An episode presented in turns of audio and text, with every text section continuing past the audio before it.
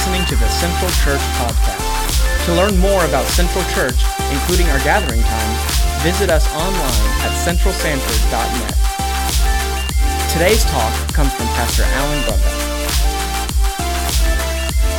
Is everybody happy this morning? Amen. Praise God. Well, take your copy of God's Word and turn to Luke chapter 11. Luke chapter 11, we're going to begin in verse number 5. Luke chapter 11, verse number 5. And yes, we're going to stand again in reverence of the reading of the Word of our God. Luke chapter 11, verse number 5. Those of you watching online, you'll be able to follow along on the screen. the Bible says, Dr. Luke says, And Jesus said to them, Which of you has a friend? will go to him at midnight and say to him, Friend, lend me three loaves, for a friend of mine has arrived on a journey, and I have nothing to set before him. And he will answer from within, Do not bother me. The door is now shut, and my children are with me in bed. I cannot get up and give you anything. I tell you, though, he will not give up, uh, get up and give him anything because he is his friend, yet because of his persistence he will rise and give him whatever he needs. And I tell you, ask and it will be given to you, seek and you will find, knock and it will be open to you. For everyone who asks receives, and the one who seeks finds, and to the one who knocks it will be open. What father among you, if his son asks for a fish, will instead of a fish give him a serpent or a snake? If he asks for an egg, will give him a scorpion? If you then who are evil know how to give good gifts to your children, how much more will the heavenly Fa- will your heavenly Father give the Holy Spirit to those who ask him? You may be seated. how is your prayer life? How is your prayer life? Uh, no doubt, maybe you're new to church and you say, Well, my prayer life is not that good. Or maybe you say, My prayer life is great. Many of you that commute on I 4, your prayer life is probably really good. A recent Pew survey said that 79% of evangelical Protestant Christians pray daily. Of that percentage, uh, the, there are more women who pray daily than men who pray daily. A lot of people struggle with prayer. I, don't know about you, but in my life, in my Christian life, I, I, have struggled with prayer because I can be highly distracted. We live in a highly caffeinated ADHD world with so many different things that vie for our attentions. And, and, and sometimes in my life, I, I have it set that I'm going to spend some time with God in prayer. And I have the best of intentions in prayer. And so I'll start praying and I'll say, Dear Father, thank you so much for this day, and thank you for your goodness, and thank you for your grace. And, and I begin to thank God for everything. I thank God for all the blessings. I thank Him for my wife. I thank Him for my kids. I thank Him for this church. And then I even start thanking Him for my food. And all of a sudden, I start thinking, Man, I'm hungry. And I think I want to go to Chick fil A and get a grilled chicken club with a large Coke Zero and french fries. And the next thing I know, I'm now planning out the rest of my afternoon while I'm supposed to spend time in prayer. Anybody else have this issue? Prayer is hard work. Prayer is hard work because it is spiritual warfare. Satan does not want you to pray. Satan does not fear our strategies. He does not fear our programs. He does not fear our buildings. He doesn't fear us at all, but he does fear when we are on our knees in prayer because he fears God. Prayer is hard, it's spiritual warfare, but it is essential to the Christian life. You know, Pastor Craig did a great job last Sunday preaching, and, and one of the things that I got from his message is something that I feel like is helpful for all of us, and that is this that when it comes to prayer, we tend to overcomplicate it. We tend to make it more complicated than it should be, and then we also underestimate it. We overcomplicate it and we underestimate it. But the biggest game changer in my life and my goal this year in 2021 is to have a more robust, deeper prayer life than ever before. And one of the biggest game changers to me personally is spending more time with God and really focusing on the Lord in prayer. And I think one of the biggest game changers for our church is going to be us doing the same, spending intentional time on our knees before God. See, prayer isn't just something we do before the work, prayer is the work, and then we see God work.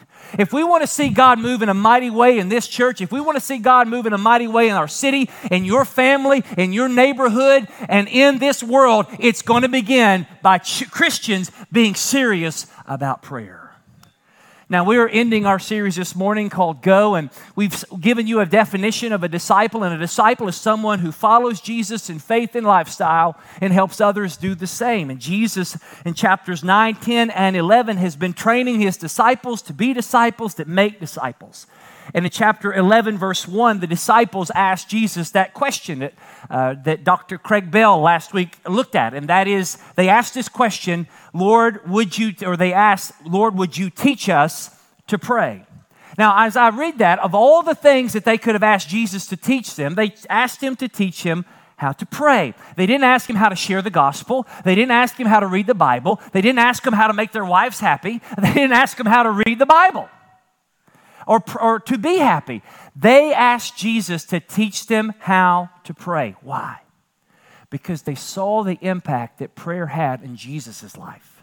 Now, let me just say this. If Jesus felt like he needed to pray, who do you think we are if we don't think we should pray? They wanted to learn to pray like Jesus did. And so last week we looked at the model prayer, and that is Jesus teaching us what to pray. Our Father who is in heaven, hallowed be your name. Your kingdom come, your will be done on earth as it is in heaven. Give us this day our daily bread. Forgive us our trespasses as we forgive us those who have trespassed against us. And lead us not into temptation, but deliver us from evil. That is what we should pray. Now Jesus is going to expound on that and teach us how to pray. So here's what you have to understand about prayer. Prayer is knowing that I need God's help and trusting that God is willing to help me. That's what it is. Prayer is knowing that I need God's help and trusting that God is willing to help me. So, how do we pray? Two ways. Number one, we should pray desperately. We should pray desperately, knowing I need God's help. Verse number five he says to them, Jesus is expounding on what he's just taught them, but he's going to begin with a very, in this culture, a very odd, cringeworthy, socially humiliating story of a neighbor. Jesus is going to give a story to his disciples that would be very relatable in that day and maybe somewhat relatable in our day. In that day, people traveled quite a bit and they traveled long journeys and they didn't travel by car or by plane or by bus. They traveled by foot or by hoof. They traveled by animals. And so, what most people would do is they would go as far as they could go uh, in that day. And this wasn't just some straight road, this would be up and down and through different crevices and different ravines and different locations and different types of weather. And they would go until they couldn't go anymore, and then they would look at, for the nearest town. And they, hopefully, as they got to the nearest town or village, there would be somebody they knew a family member, or a friend, or a friend of a friend, or a friend of a friend of a friend, because there was no Holiday Inn Expresses in all of Israel. And so Jesus says, I want you to imagine that a traveler comes to your house and they come at midnight. Now, most people in this day went to bed at sunset and woke up at sunrise. And so midnight would literally be in the middle of the sleeping time. And so imagine somebody beats on your door and says, Hey, I'm here. I need a place to stay. I'm a friend of a friend of a friend, and I need something to eat. Now, this guy didn't text ahead, he didn't call ahead, he just showed up. And so in first century Near East cultures, when someone knocked on your door and you had some sort of relation to them, whatever that relation was, you were to open your home to them. Hospitality was just a part of who it was. Could you imagine if someone to, in the middle of the night that you barely even knew knocked on your door? What you would do? You would say, "I know, thank you." Well, in this day, you were to let them in and you were to give them something to eat. They've been on a long journey. They probably didn't have time to eat. There was no fast food. There was no McDonald's, nothing along the way. And so they were hungry. And so uh, you were to provide for them food and water, and you were to give them a place to stay. And so, if someone came to your house and they knocked on the door needing a place to stay, and you gave them a place to stay, but you didn't offer them food, it would be extremely shameful. It would be embarrassing. Now, the interesting thing is that most people lived by daily bread. They didn't have a pantry or refrigerator. They didn't really have, a lot of people didn't have a lot of food beyond that day. And so, not having food at midnight was normal. And so, what does this guy do? Someone knocks on his door. Maybe it's a cousin, maybe it's a friend of a friend, or a friend of a friend of a friend that knocks on his door. And so, what this guy does in Jesus' story is rather than, wait, than rather than uh, trying to, rather than just saying to this guy, "Listen, we don't have anything. You came in the middle of the night. We weren't really prepared for you, but here's a place to sleep." Instead of that, he would rather wake up his neighbor next door who's asleep with his entire family in the middle of the night. He would rather wake him up than fail to provide food for this unexpected house guest. Listen, there was no 24 hour Walmarts, there was no DoorDash. And so, what does this guy do? He does not want to be embarrassed. He does not want to be shamed by the community. So, he knocks on his neighbor, neighbor's door, making his problem now his neighbor's problem. Now, in this day, houses typically were one or two, maybe three rooms with an outside kitchen. And in this day, there was like one bedroom and one bed, and it was a family bed, and the entire family slept in the bed. Could you imagine what that would be like? You have mama and you have daddy and you have sister and brother, and they're all just kind of in there, catty cornered in all this different ways. And somebody's probably fighting over the blankets, and the daddy's here in the middle. And so the dad hears his neighbor knock on the door and saying, I need something to eat. I had an unexpected guest. And in his heart, he's saying, Dude, we are asleep. I can't, if I get up, I'm going to wake up the kids. I'm going to wake up my wife. And yet the guy kept knocking. He said, Hey, I need some food. I've got a house guest. And so he wouldn't stop. He would not leave until he got something. And so, Jesus says, the guy got up, not because they were friends, because after this they probably weren't friends anymore, but because of the man's persistence. It could also be annoyance. He got out of bed and gave the man what he needed. Now, think about this situation. The guy knocking on his neighbor's door is not knocking in some sort of emergency situation. His wife has not fallen, she's not bleeding out. He's knocking on the door because he needed a Pop Tart, he needed a toaster strudel because he didn't want to be embarrassed. But yet, this guy was so bold to wake up his neighbor and knock on the door, regardless of the time or the moment. And what is Jesus teaching here? Jesus is teaching us to expect unexpected needs at inconvenient times. He's teaching us this in prayer. See, in life, there are going to be needs that you're not expecting. If you were expecting them, you would be prepared for them. But yet, there is often going to come in your life unexpected house guests. And these unexpected house guests come when you don't expect them, and they often come at inconvenient moments. Well, you have a health crisis, or a family crisis, or a financial crisis, or a relational crisis. I remember a few years ago, I was here at the office. Uh, I think it was a Tuesday night, and I was meeting with a couple. And that evening, there was a Kentucky ball game on, and, and I was there, and I wanted to meet with them early so that we can go ahead and meet, and then I can go home and praise the Lord and watch the cats, right? That's back when they were good. And so um, we were there, and I was sharing the gospel with this couple. And, and we were sharing the gospel, and, and they were right at that moment where they they were ready to trust Christ as their Savior, and my phone starts ringing. And, and then I, I, you know, I look who it was. It was my wife. And look, they're in the moment here. And so I just kind of silenced that sucker and just kept going. Well, the call just kept coming. Well, they were in there praying. And then the call kept coming. And I still silenced the thing. They trusted Jesus as their Savior. Praise God. We were rejoicing. I was rejoicing. They were rejoicing. And then I answer the phone. And it's my wife saying, honey, you need to come home quickly. Our son Andrew's had a bicycle accident. He's taken his handlebar and kind of Im- impaled in his stomach, and we've got to go to the emergency room now. That wasn't expected. And it wasn't very convenient because Kentucky was playing that night. But guess what I did? I went immediately to the emergency room to meet my wife because that's what good dads do, right? But it was an unexpected crisis that came at an inconvenient time. And Jesus says in life, you need to expect the unexpected. You just need to be aware that there's going to be something that's unexpected that's going to happen in your life. But here's the second thing he's going to teach us.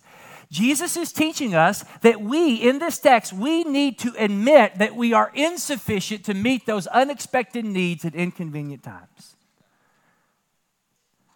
Notice what verse 6 says. Notice what the guy says to his neighbor. I have, say this with me, I have nothing. This parable is not, is not about hospitality, this parable is about prayer. And so those words should echo our condition before God. The secret to a real prayer life is this it's admitting that you have nothing. The secret to a real powerful prayer life is desperately and dependently coming to God because you have nothing. Jesus says in John 15, 5, For apart from me, you can do nothing. One fundamental conviction that we must have when it comes to our own life is that we have nothing and can do nothing without God. It is not if it's going to be, it's up to me, but rather it is if it's going to be, it's up to Him. And therefore, our desperation causes us to ask God for what we need and to not stop until He answers. See, if this man's neighbor doesn't come through, this guy has no other options. This guy has to beg resources from someone who has resources. He has to make his problems his neighbor's problem, and he is relentless. He is desperate. He knows that he does not have the resources within himself to provide, and he is not going to stop pursuing his neighbor until he gets what he needs. He's going to be annoying. And what is Jesus teaching us? Jesus is teaching us that when unexpected needs, come at inconvenient times, which are beyond our ability to meet, we need to pray desperately and shamelessly to God for the provision and wait for Him to meet our need. That's what He's teaching here. That's what this whole parable is about. And so then, from that, he gives this famous saying that he's already said in the Sermon on the Mount. And there's a famous saying I tell you, Ask, and it will be given to you. Seek, and you'll find. Knock, and the door will be open to you.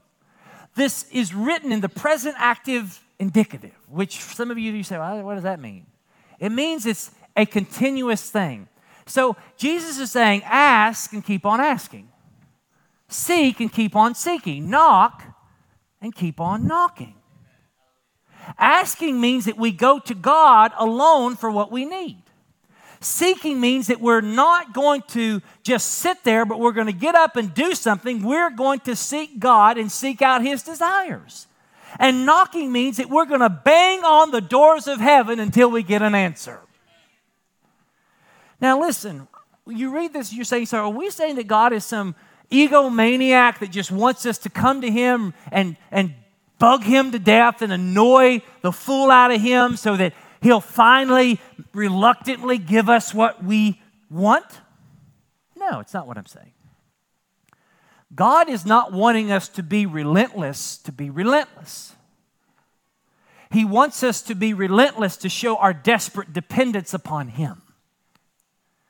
He wants us to see our need for Him. He wants us to want Him more than we want anything else. And I just want you to understand in my own life, there is something in the pursuing that helps us. There's something in that relentless, desperate pursuit in my prayer life that not only changes situations, but changes me. I have found that it is good for us to keep showing up. It is good for us to wrestle with God in prayer. Our persistence in prayer is not about overcoming God's reluctance, but it's about us latching on to His goodness and saying, I am not going to let you go until you bless me. Here we are to pray desperately, but not only desperately, but confidently. Remember, prayer is knowing that I need God's help, but also it's trusting that God is willing to help me. And so in verse number 10, Jesus makes a promise. He promises that everyone who asks receives, and everyone who seeks finds, and to everyone the door that knocks on the door, the door will be open. God here, through Jesus, Jesus here is giving us assurance that He is going to answer us when we pray to Him.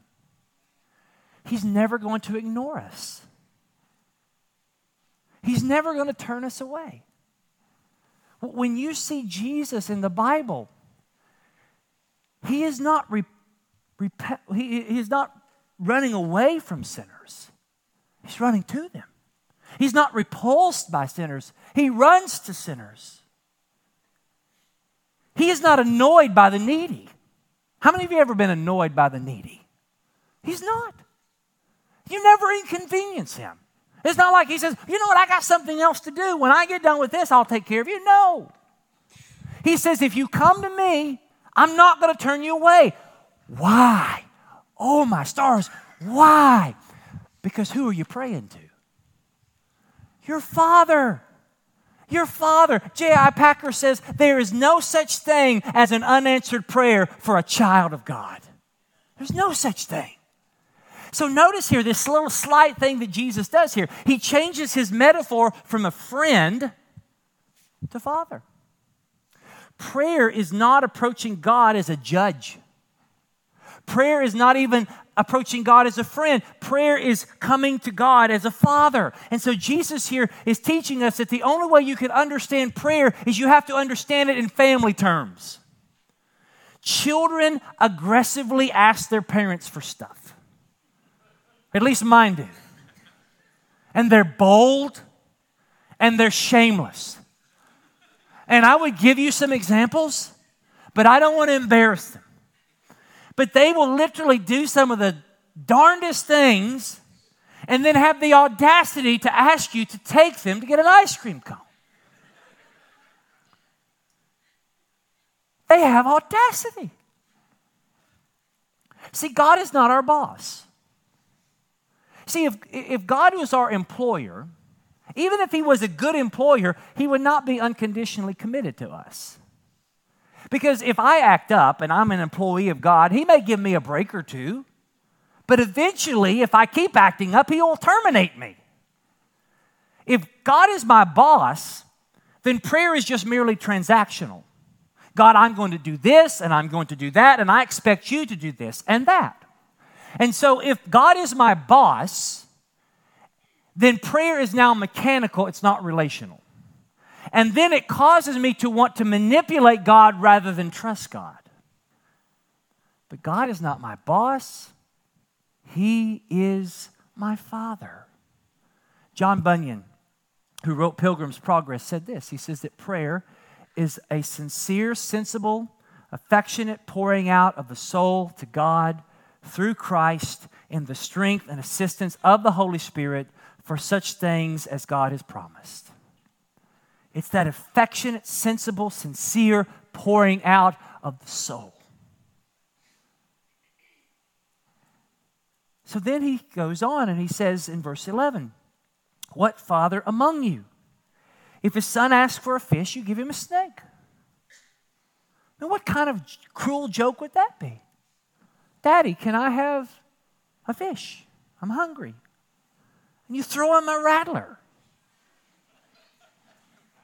Ah, you want Captain D's, eh? Here's a snake. Or asks for an egg, you give him a scorpion. The kid wants a snack, and you give him a snake. He wants a bite to eat, and you give him something that will bite him to eat. Think about that. It'd be unthinkable. Jesus says, What father among you would do that? It would be unthinkable. Even halfway decent dads wouldn't do that. See, as a father, sometimes you tell your children no. I recommend that too. And the reason why you don't always give your kids exactly what they want, when they want it, is because you see things they don't see. God is a father, okay? And sometimes he overrules our requests because he's got a greater plan. See, God's always going to answer your prayers. It's either going to be yes, with modifications, no, not now, or absolutely yes, you can have what you ask for. But you have to understand that God is not a genie waiting to fulfill all your wishes. Because parents who give their kids everything they ask for when they ask for it are not good parents. They're bad parents. So, in this little thing here, which father would give a, a snake for a fish to his kid? Well, when you give your kids everything they ask for, you're basically giving them a snake instead of a fish. You're giving them something that will maybe kill them. You see what I'm getting at with that? There's a new movie out there that's called Yes Day. I've not seen it, but my kids have, and they want one. And basically, it's a day that you as a parent have to say yes to everything they ask unless it is illegal or will hurt them. Ain't happening. Ain't happening at the Brumbaugh house. Amen? Because sometimes daddy don't feel like it, and sometimes it's not good for you. But God is better than even the best dads here. And he sometimes says no. Tim Keller says this that God often answers our prayers by giving us what we would have asked for had we known what he knows. He says it may look like he is not answering our prayers, but he's actually answering them like a father, not a genie. P.T. Forsyth said this He says, We shall come one day to a heaven where we shall gratefully know that God's great, God's great refusals were sometimes the true answers to our truest prayers. Now, some of you, you don't pray because you're not really confident in God. Some people are not confident that God is good. Maybe your dad was bad, or maybe you've gone through a lot of pain, or maybe you're afraid that if you actually start praying of what God will give you, you start praying for patience and then you get it, but then it comes through trials. But Jesus is teaching us that God is a better parent than we are.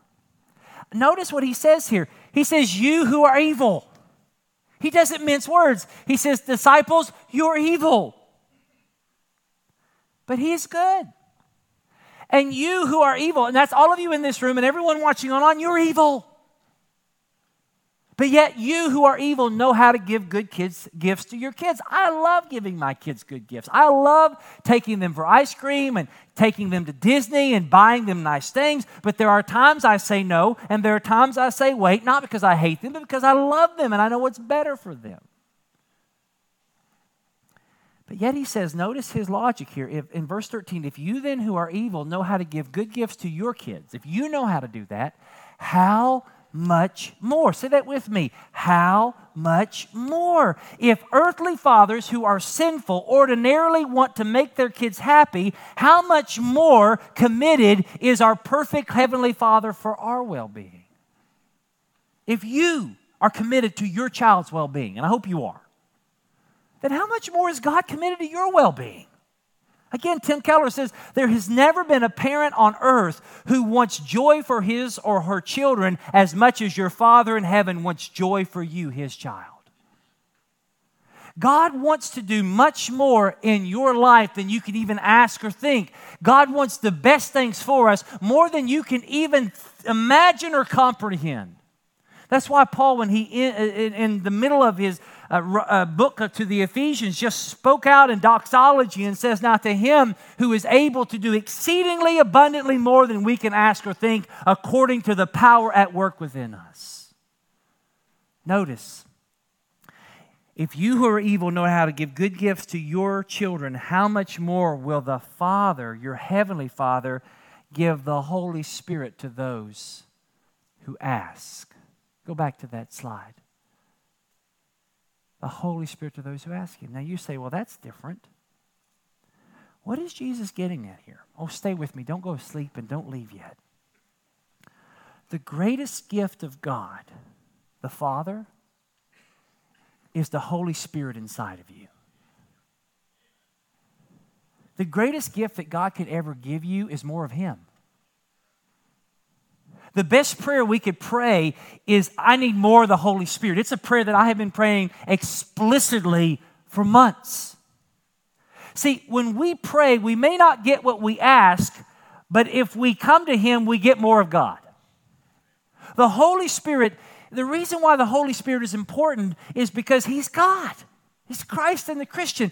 But even more so, the Holy Spirit, His functionality within the Trinitarian God, the Godhead, is that he can teach us how to enter into a conversation with a living, loving, communicating God. Why? Because for all eternity, He's been talking to the Father and the Son.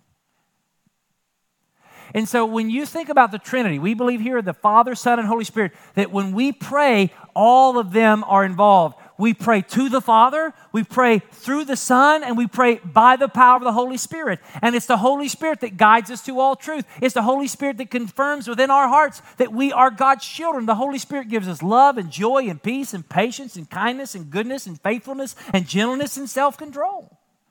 Listen, God is not a pinata. And faith is not just a hitting stick.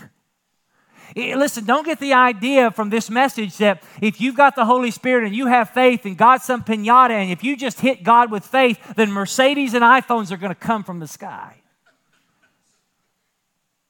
Listen, Jesus, who is speaking here, who was homeless at the time, is telling us that the greatest gift that God could give you is the Holy Spirit. Our greatest need, your greatest need in your life, is not less of God and more of stuff, but more of God. Sometimes we think that we need things that we don't really need. Sometimes we think that our greatest need is to be married or to have a better marriage. Sometimes we think that our greatest need is to have kids or to have better kids, or to have a career or a better career, or a house or a better house. But your greatest need is really none of those things. Our greatest need, my greatest need, is more of God. Because if I have Him, I have everything. And listen, when you want more of God, listen, beloved, God delights in giving you more of Him. we can have confidence that our prayers will be answered when we ask God for God, when we seek after God, and when we knock on the door of heaven, we will receive God, we will find God, and the door to heaven will be open to us. R.A. Torrey said this he says that prayer is the key that unlocks all the storehouses of God's infinite grace and power. All that God is and all that God has is at the disposal of prayer. Let me end with this. There has never been a human father who wanted to answer his child's petition as much as the Heavenly Father wants to answer yours. He loves you you can come to Him desperately and you can come to Him confidently. But just as God is loving, He's also holy and just. And the biggest question in my mind that I ask quite a bit is that God, how is it that I can come to you and speak to you and talk to you and know that you care for me, yet you know what I did yesterday? You know what I've thought. You know the words that I've said. You know the things that I've seen. You know all the evil within me. How is it that you could shower down blessings to me, a sinner? And how can I trust you, God? And the answer is Jesus. A few years ago, there was a younger lady. This was like eight or nine years ago. It's a younger lady who had some health issues in our church, and she passed away. And her dad, who, whose wife had just passed away a few years before that, and this was his only daughter, he's now alone. And after her passing, he ended up moving away, by the way. And after her passing, I remember as we were talking to prepare for the funeral, he said, Pastor Allen, I, I want you to know that for years I prayed that God would heal my daughter. She had severe issues. We saw her, my wife and I struggle every day, and we saw her in having challenges for years. And I prayed to God every day that God would deliver her and that God would heal her. And He says, One day I was praying and I got so mad at God, and I got so frustrated, I was scared. I didn't know what to do. Has anybody ever been there? And he said, I, he said, I opened my Bible, and it was almost like I, I, it's like he was playing Russian roulette with his Bible. He's just going around like stick a finger there. And for some reason, God led him to Luke 11, verses 11 through 13. And I remember this man saying it was as if God spoke to me as I read this, and I was mad at God that he says God was telling him, I will never give you a snake, I will never give you a scorpion, I will only give you good gifts. And he says, from that day forward, I began to trust that my father knew what was best for my daughter because she was his daughter and that he would never give her a stone or a scorpion or a snake. And when she passed away, he said this. I remember that passage, and it was as if God said this to me Son, I've answered your prayers. She's home with me. But my son got the bad, and she got the good.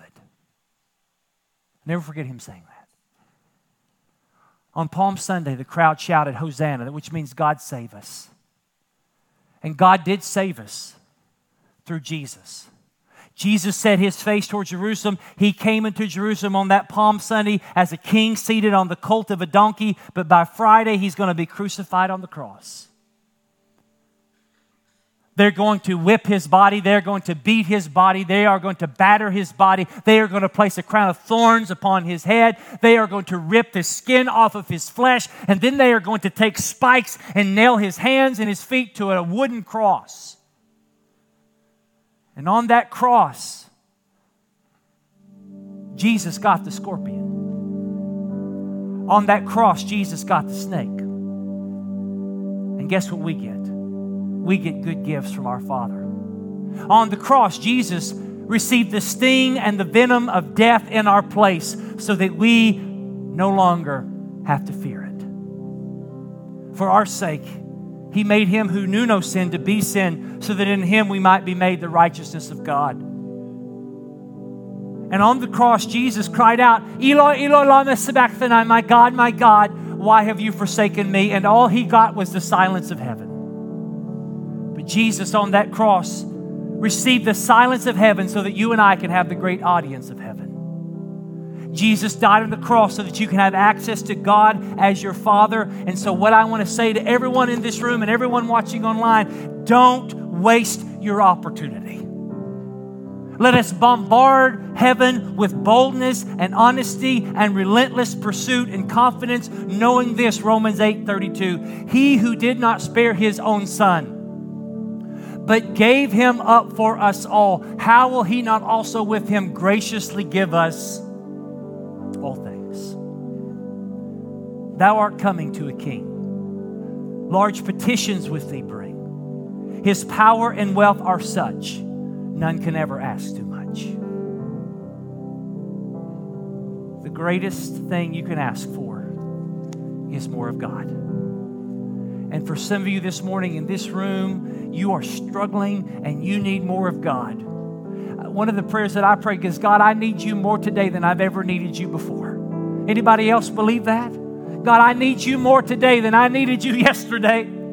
I need you now more than ever. And some of you have never given your life to Jesus, and you're living in misery and depression and sadness, and you're living with fear and anxiety because you do not know this Father, because you do not know His Son. But today, you can know his son. His son got the scorpion so that you can have the snack. His son got the snake so that you can have good gifts. His son took the venom of death so that you can have eternal life. And today, my friends, do not harden your hearts. He is a good, good father. And so this morning, we're going to stand in a moment. I'm going to pray. And if you feel led, you can come down to these steps here and you can cry out to your Father, whatever your issues are. Come desperately, but also come confidently. You're coming to a King. If you're in this room and you need Jesus, He's here today. Man, He's here. And you can trust Him. So bow your heads with me, close your eyes. Father, in Jesus' name, I, I don't even know what to say or to think right now, but your Holy Spirit knows. And so, Father, I ask that your your spirit would do that work in this room. God, I need more of you today. I need more of your spirit. God, you will give the Holy Spirit to those who ask. So, Father, today, for those in this room who need you as Savior, God, I pray in this moment you would make them so miserable, so broken, that today, only today, they would trust you as Savior. God, that they would give their life to you or they would start a conversation with somebody that in this church that can help them with that next step. And God, I pray that today on Palm Sunday, as we think of that day, that you entered in in that triumphant entry into the city of Jerusalem, knowing at the end of the week you would be crucified outside the gate. God, that we would live in boldness, knowing that if you would do that for us, would you not do anything else that we need? Give us that boldness to bombard heaven today. Thank you again for listening to the Central Church Podcast. For more information on how to take your next step, visit us online at centralsanford.net.